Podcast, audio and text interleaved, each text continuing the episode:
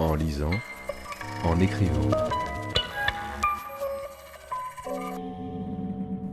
Le podcast de lecture versatile de Pierre Ménard.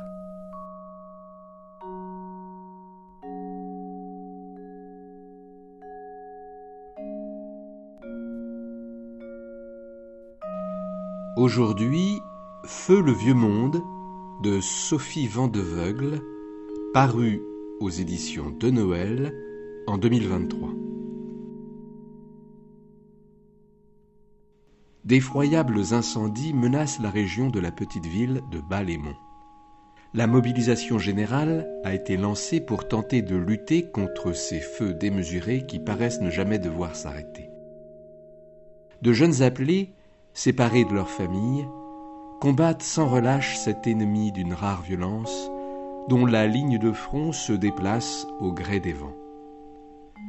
Dans l'âpreté de leur combat, cette guerre contre les grands feux, ils apprennent à se connaître.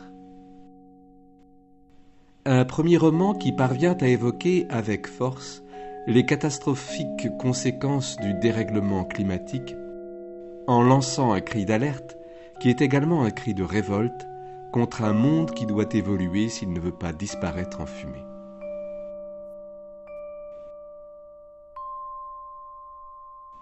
Des heures s'écoulèrent ainsi, des heures sans quitter le front, à se déplacer seulement par moments sur la ligne. La chaleur avait augmenté depuis l'aube d'une dizaine de degrés, qui exténuait davantage la troupe. Les soldats prenaient à peine le temps de ne pas mourir de soif, et les cris du feu, dès qu'ils s'éloignaient pour boire ou souffler une minute à peine, continuait de vibrer dans leurs oreilles qui n'entendaient plus que cet appel. Leur visage trahissait la douleur que suscitait chaque effort. Lorsqu'un peu de répit autorisait un des mobilisés à retirer un instant son casque et la cagoule, la sueur formait comme une couche qui brisait front et joues en ridules blanches, là où la suie ne s'était pas déposée, sous les plis de la peau, parmi les faces ridées de bouches ouvertes et sourcils froncés, tout au geste d'étouffer le feu. C'était dans la chair un mélange de sécheresse, d'humidité rance et de travail acharné, qui les laissait à chaque pause à bout de souffle. Les souffrances de ces heures intenses du jour ou de la nuit étaient reléguées dans un coin de leur cerveau, tant qu'ils luttaient mais se déclarait au moment où il s'arrêtait. Joseph sentait ses épaules, ses coudes lancer des alertes jusqu'à sa tête, qui les repoussait tant bien que mal. Et ce n'était encore que le début. Nino, à côté de lui, persistait, ne relevait la tête que pour observer, fixer les flammes dans les yeux, devancer leur trajectoire, les frapper à coups de pelleté de sable. Joseph regarda le jeune homme blond un instant, et eut le temps de se dire qu'il n'avait pas l'air d'être du même monde, comme s'il venait à la fois du futur et du passé, et qu'en conséquence il se trouvait dans le présent pour une bonne raison, que Joseph avait l'impression d'ignorer encore. Devant eux, le feu faiblissait à peine. De la radio du sergent venaient des nouvelles de zones où les choses n'étaient guère différentes on comprit assez rapidement qu'éteindre ce nouveau foyer prendrait des jours, peut-être plus d'une semaine, ou pire. Jusque-là, la troupe avait connu plusieurs feux, dont deux qu'elle avait interrompus net dans leur course en moins de quarante-huit heures, et un qui lui avait imposé près de douze jours d'acharnement. Mais le feu qui était né à l'aube continuait de descendre depuis des heures, engloutissant des hectares, et semblait prendre ses aises sur toute la colline, lui tournant bientôt autour jusqu'à assaillir la partie sud des monts qui guettaient le bourg en contrebas, d'où l'on voyait la fumée s'accroître toujours plus. Les gars s'efforçaient en pleine lutte de ne pas trop songer à ceux qu'ils avaient laissés derrière eux, ceux-là qui, inquiets, devaient regarder venir les flammes en sachant que leurs fils, frères, mari, cousins, amis, voisins, leur faisaient face, leur tenaient tête et les voyaient de si près qu'ils avalaient en un jour trop de fumée pour que son odeur consente à quitter leurs cheveux, leurs doigts et leurs narines. Il fallait, pour penser à ses proches, choisir le bon moment, lorsque l'on pouvait croire encore que tout reviendrait à la normale.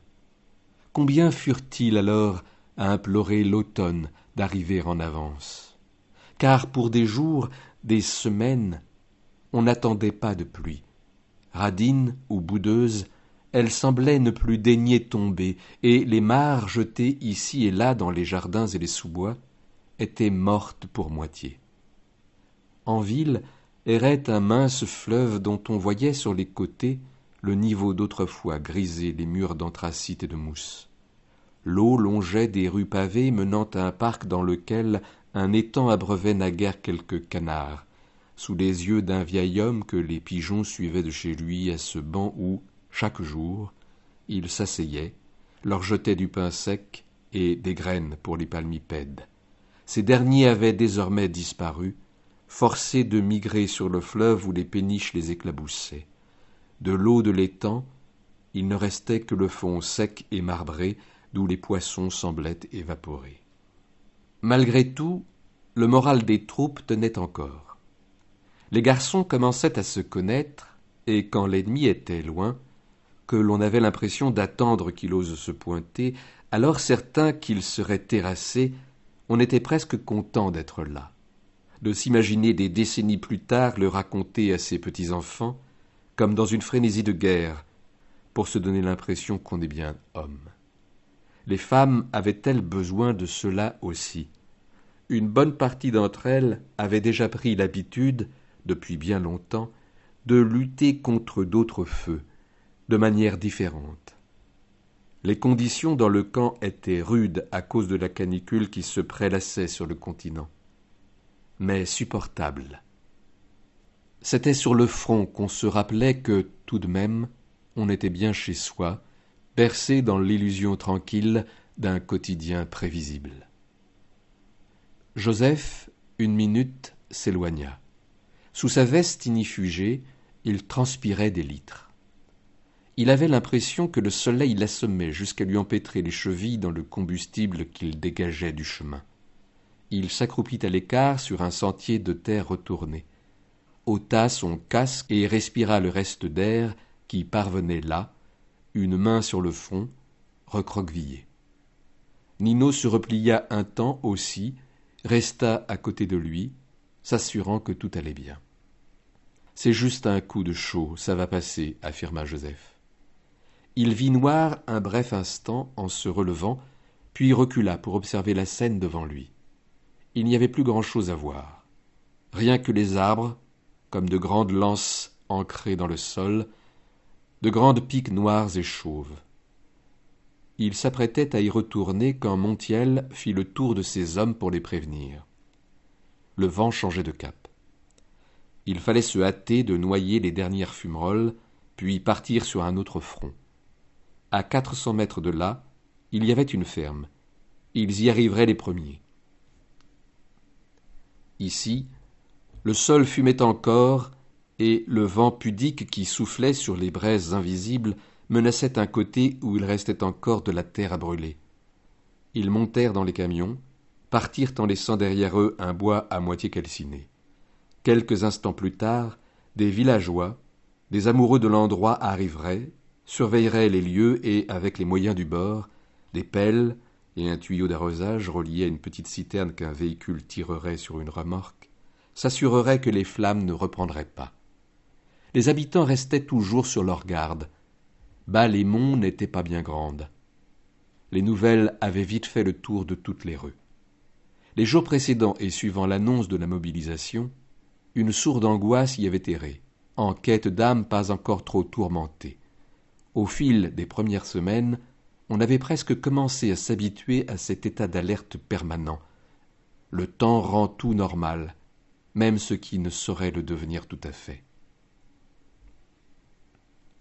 Sur la route, après les indications du sergent, il y eut un silence assez long dans les camions.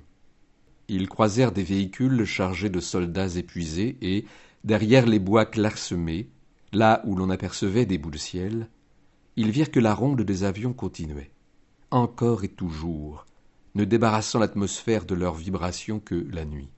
Les pilotes, en un jour, pouvaient larguer de l'eau jusqu'à cinquante fois, accumulant huit heures de vol. Le vent n'était pas très fort, mais suffisait à encourager le feu. D'un côté de la route, immobile, les ruines terminaient de fumer. De l'autre, par-delà le bitume, les champs et les prairies encore intactes éblouissaient presque de couleur les gars qui les regardaient défiler. Ils arrivèrent assez haut sur la colline, là où on voyait s'étendre la campagne lointaine, bleutée tout au bout, comme si on pouvait déjà deviner la mer. Partout dans les champs, les engins moissonnaient ou ramassaient les ballots de paille. Les récoltes étaient précoces, tout le calendrier bouleversé. Les étourneaux se plaignaient qui voyageaient en une masse gracieuse, et les vaches dans les prés formaient de minuscules points noirs, marrons, blanchâtres. Elles étaient couchées en plein soleil, l'air d'attendre, lasses, que le temps passe et qu'il soit plus clément.